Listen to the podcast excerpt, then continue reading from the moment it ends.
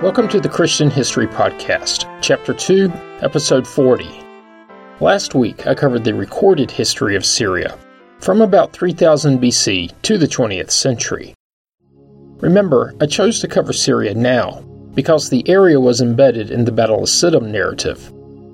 If you missed last week's episode, you should really go back and give it a listen. This week, I'm covering the history of Syria in the 20th century. Before you drop me a note explaining how this isn't part of the core mission of the podcast, which, as a reminder, is to cover the history of the peoples that, while not directly in the Old or New Testaments, nonetheless impacted the religion. Please recognize that I am aware of this. At the same time, the history of the area impacts us today, and therefore has some bearing on the future of Christianity.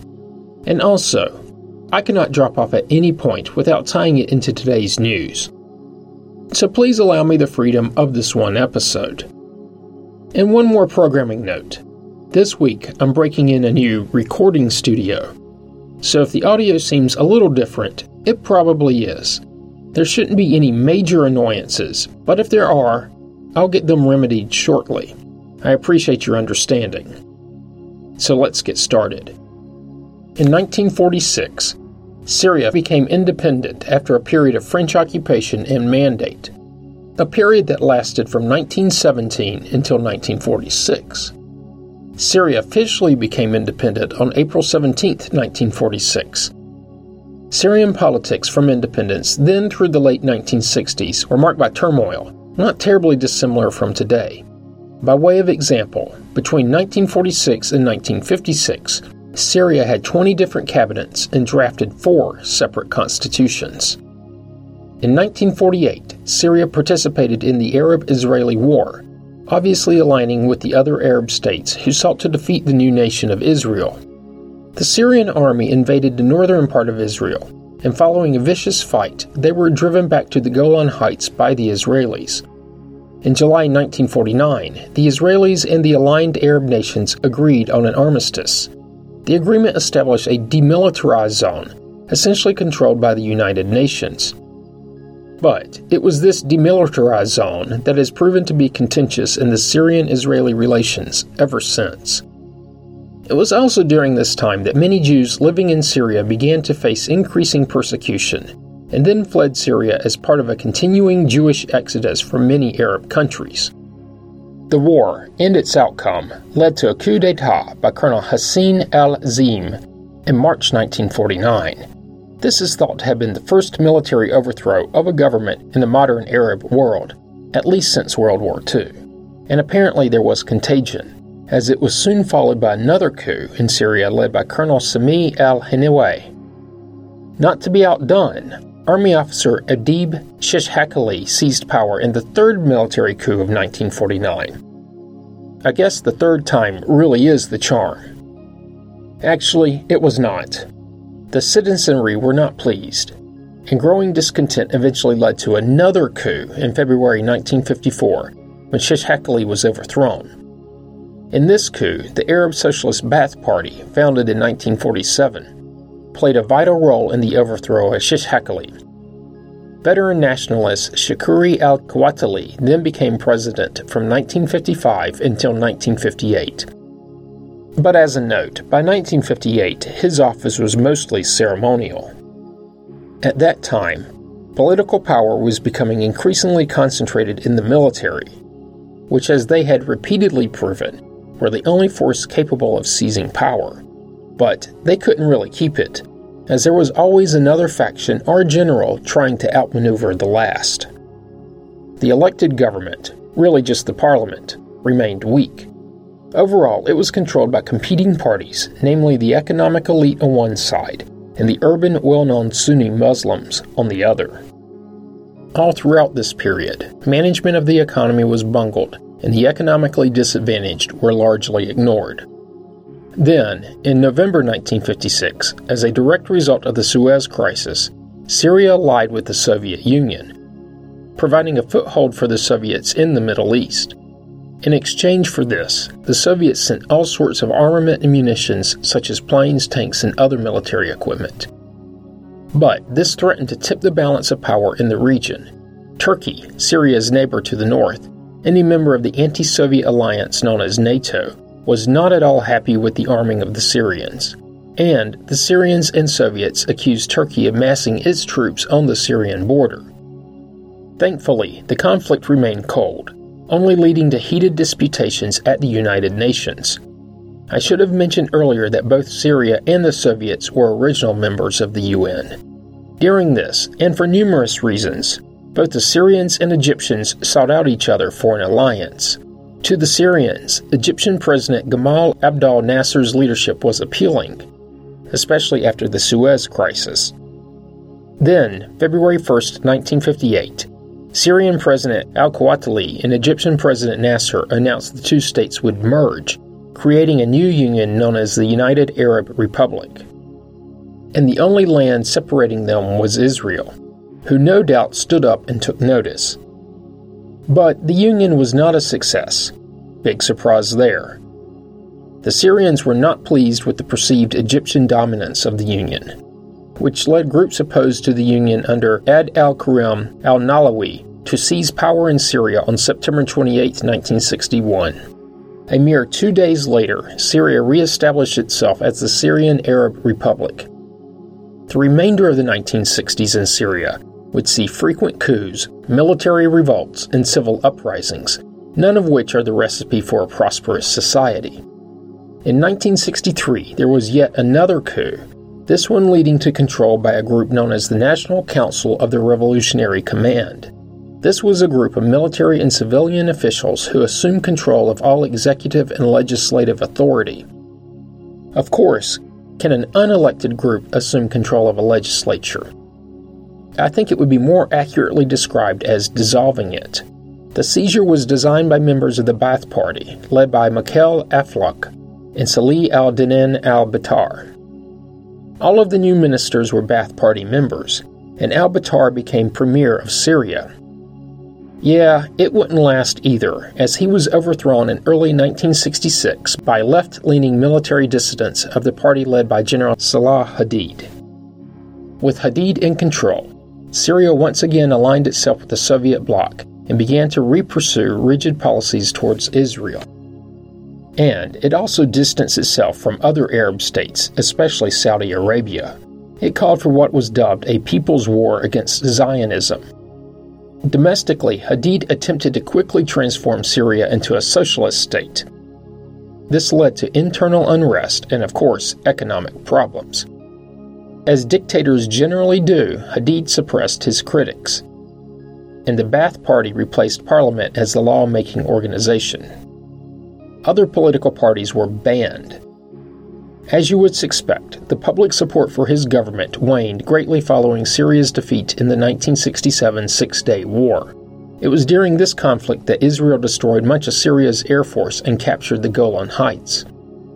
At the same time, Syria and Israel were in a warm conflict over their different interpretations of the legal status of the demilitarized zone left over from the Arab Israeli War. Israel argued that it had sovereign rights over the zone and allowed their civilian citizens to use much of the area as farmland. Syria and the UN maintained that no party had sovereign rights over the zone. Israel was then alleged by Syria of using armored tractors backed by Israeli forces to farm the land. You know, I'm not quite certain what an armored tractor is. Syria also asserted that the state of affairs was the result of an Israeli intent to increase tension and then to use the tension to justify large scale aggression. The theory continued that Israel would expand its occupation of the demilitarized zone and dissolve the rights of the Arab farmers. Syrians claim that Israel provoked more than 80% of the clashes with Syria. But as you may suspect, not everyone supported the Syrian regime. Tensions were building between conservative army officers and the more moderate civilians in the Ba'ath Party. Then, in 1970, Syrian forces were sent to aid the Palestinian Liberation Organization, aka the PLO, during their so called Black September conflict with Jordan. These hostilities with Jordan were indicative of the brewing discontent within the ruling Ba'ath leadership, and Syria's intervention did not go well, as they were soon retreating. Then, on November 13, 1970, the Syrian Minister of Defense, Hafez al Assad, seized power in a bloodless military coup, euphemistically called the Corrective Movement. When he came to power, al Assad worked quickly to create an organizational structure in, his government and to consolidate control. After all, you can't be a dictator without control. His government then, working with the Arab Socialist Ba'ath Party, nominated a 173 member legislature called the People's Council. Then, the Ba'ath Party gave itself 87 seats, which simple math shows is 51% of control. As long as they stuck together, the remaining members' voices were moot. These remaining seats were divided among what were viewed as popular organizations and other minor groups. And make no mistake about it, this was not an elected body, so calling it a legislature is a bit misleading. Then, in March 1971, the party held its regional congress and elected a new 21 member regional command, of course headed by Assad. That same month, a national referendum was held to confirm Assad as president for a seven year term. Note that this was not an election, no one else was running. The next year, in March 1972, Assad formed the National Progressive Front, a coalition of groups led by the Ba'ath Party, with the goal of broadening his base of support. At that time, elections were held to establish local councils in each of Syria's 14 sectors. One year later, a new Syrian constitution went into effect, which was shortly followed by parliamentary elections for the People's Council, the first legislative elections in Syria since 1962.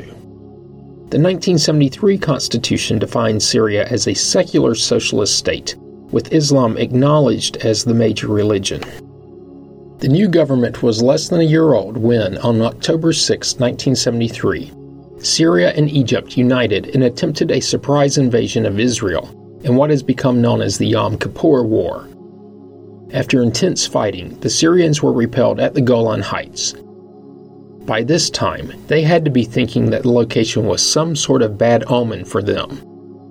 The Israelis not only repelled the Syrians, but counter invaded into Syria, beyond the 1967 boundary, as a result of this counterattack, Israel to this day continues to occupy the Golan Heights as part of the Israeli occupied territories.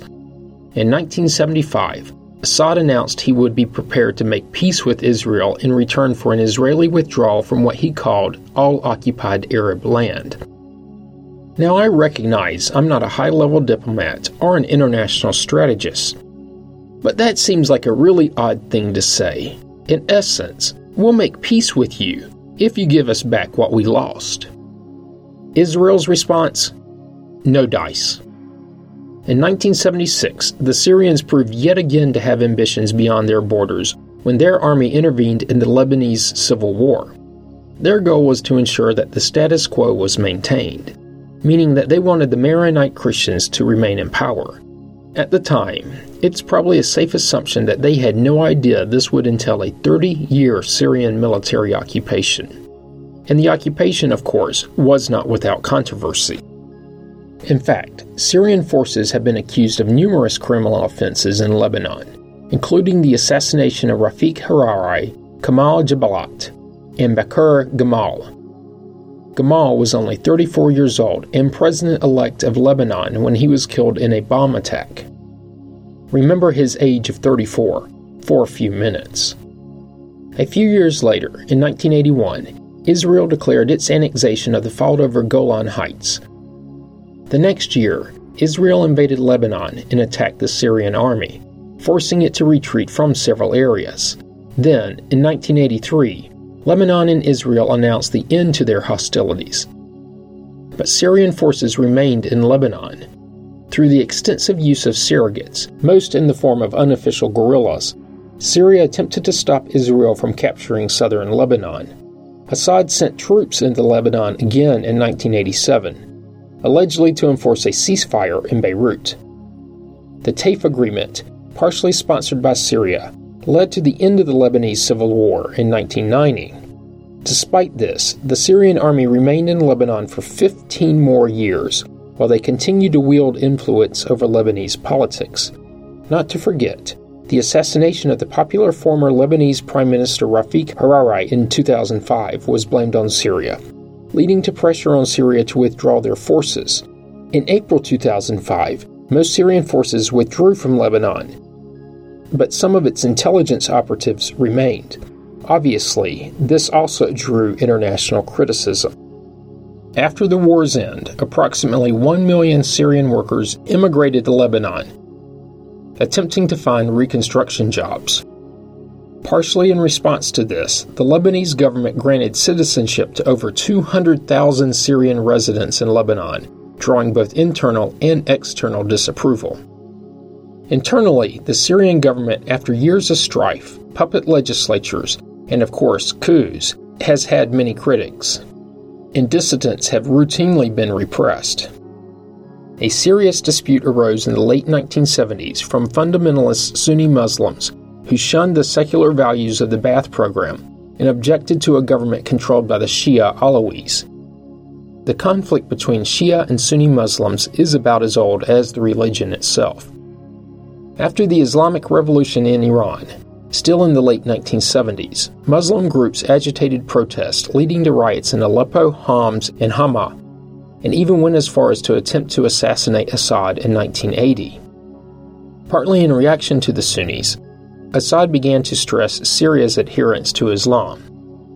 At the start of the Iran Iraq War, which was in September 1980, Syria supported Iran despite a long border with Iraq, but recognize that this too was denominated by the Shia and Sunni conflict.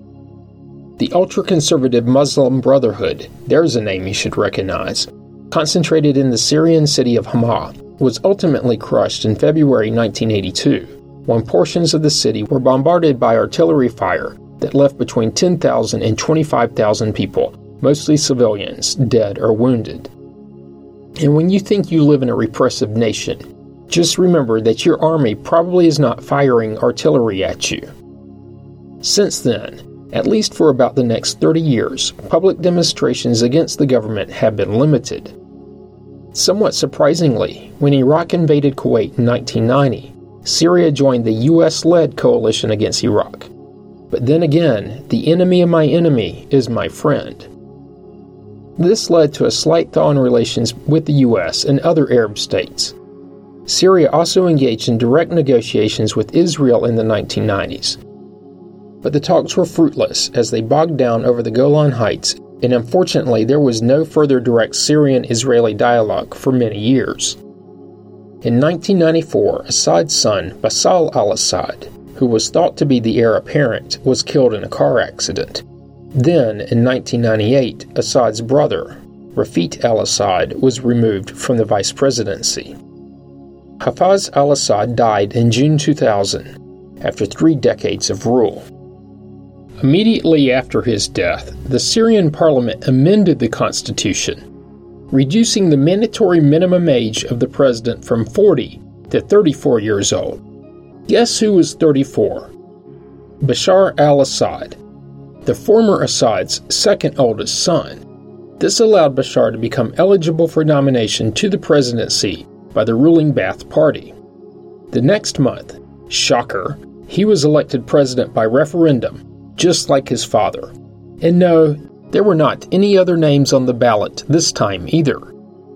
After his election, there was hope for reforms in the government to the point that the period was deemed the Damascus Spring. The period was typified by the emergence of numerous political forums where groups of like minded people met in private residences to debate and discuss political and social issues.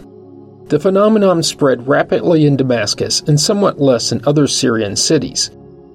Pro democracy activists mobilized around a number of political demands. Then, in November 2000, Assad ordered the release of some 600 political prisoners. But on the downside, the outlawed Muslim Brotherhood resumed its political activity. Also, in May 2001, Pope John Paul II visited Syria. The Damascus spring then faded to summer, and the summer to fall, when the government suppressed the pro reform movement. At this time, there were arrests of leading intellectuals interrupted by occasional amnesties. This lasted for about a decade. Despite the former alliance with the U.S. in the First Gulf War, tensions between the U.S. and Syria grew worse after 2002. At this time, in the post September 11th reality, the U.S. claimed Syria was securing weapons of mass destruction. It also included the nation in a list of states that made up the so called Axis of Evil. Overall, it was believed that the U.S. was critical of Syria because of its alliances with Hamas, the Islamic Jihad movement in Palestine, and Hezbollah. The US, Israel, and even the European Union regarded these three organizations as terrorist groups. In 2003, the U.S. threatened sanctions if Damascus failed to make what Washington termed the right decisions. In response, Syria denied the allegations that it was developing chemical weapons and aiding fugitive Iraqis. Then, an Israeli airstrike against a Palestinian militant camp near Damascus in October 2003 was, of course, met with Syrian rebuke. President Assad, attempting to foster international relations, visited Turkey in January 2004, the first modern Syrian leader to make such a trip. The visit was thought to signify the end of decades of bitter relations, but the thaw would not last as relations between the two states went cold again in 2011. Backing up a bit, in May 2004, the U.S. followed through with its threat and imposed economic sanctions on Syria due to the perceived support of terrorism and its failure to stop militants entering Iraq. These sanctions only allowed for food and some medications to flow from the U.S. to Syria. Friction with the U.S. increased further in early 2005 after the assassination of the former Lebanese Prime Minister Hariri in Beirut. Washington blamed, at least partially, the Syrian government Damascus was then urged to withdraw its forces from Lebanon. It complied by April 2005. The opposition to the Syrian government escalated in October 2005 when activists launched what they called the Damascus Declaration, which criticized the Syrian government as authoritarian, totalitarian, and cliquish. That last word is theirs, and I'm assuming something may have been lost in translation. They also called for democratic reform. Two leading dissidents were sentenced to prolonged prison terms in 2007. Bashar al Assad said he would reform the government, but the reforms were primarily limited to economic actions. Syria's international relations showed slow improvements in the 2000s. Diplomatic relations with Iraq were restored in 2006 after nearly a quarter century of little to no contact. In 2007, talks between Syria and the European Union were restarted. Also in 2007, the U.S. House of Representatives Speaker Nancy Pelosi met with President Assad in Damascus. But it must be noted that this was not a real diplomatic visit, as the U.S. State Department, ultimately headed by President G.W. Bush, objected. But not long after this, the U.S. Secretary of State Condoleezza Rice met with Syrian Foreign Minister Walid Muallem. But then in September 2007, an Israeli airstrike hit a site in northern Syria. The Israelis claimed that the site was a nuclear facility that was under construction. They claimed that the North Koreans were aiding the Assad regime in this endeavor. In April 2008, Assad claimed that Syria and Israel had been negotiating a peace treaty for a year, with Turkey acting as a mediator. This was confirmed by Israel in May 2008. Of course, the status of the Golan Heights was a major obstacle to any peace treaty and was also being discussed. In 2009, relations between the U.S. and Syria began to thaw again, as there were many high level diplomatic meetings. Also, internally, stock trading was launched on the Syrian exchange in an attempt to demonstrate a reform of the state controlled economy. Then, in 2010, the U.S. dispatched its first ambassador to Syria after a five year hiatus. Like so many things Syrian, the warming of diplomatic relations was not to last either. In May 2010, the U.S. Obama administration renewed sanctions against Syria, once again claiming that it supported terrorist groups, sought weapons of mass destruction, and had provided Lebanon's Hezbollah with the notorious Scud missiles in violation of numerous UN resolutions. And finally, in 2011, the UN's International Atomic Energy Agency, a nuclear watchdog group, reported that Syria was maintaining covert nuclear programs. Which leads me up to the previously covered Syrian civil war. If you need a refresher, refer back to the episode on Aleppo. And with that is the episode for this week. Join me next week when I'll retreat several thousand years to cover the history of the city of Damascus. Right now, I'm thinking that that should only take one episode, but as you've probably learned, sometimes I get into a subject and can't stop talking. Either way, you don't want to miss it.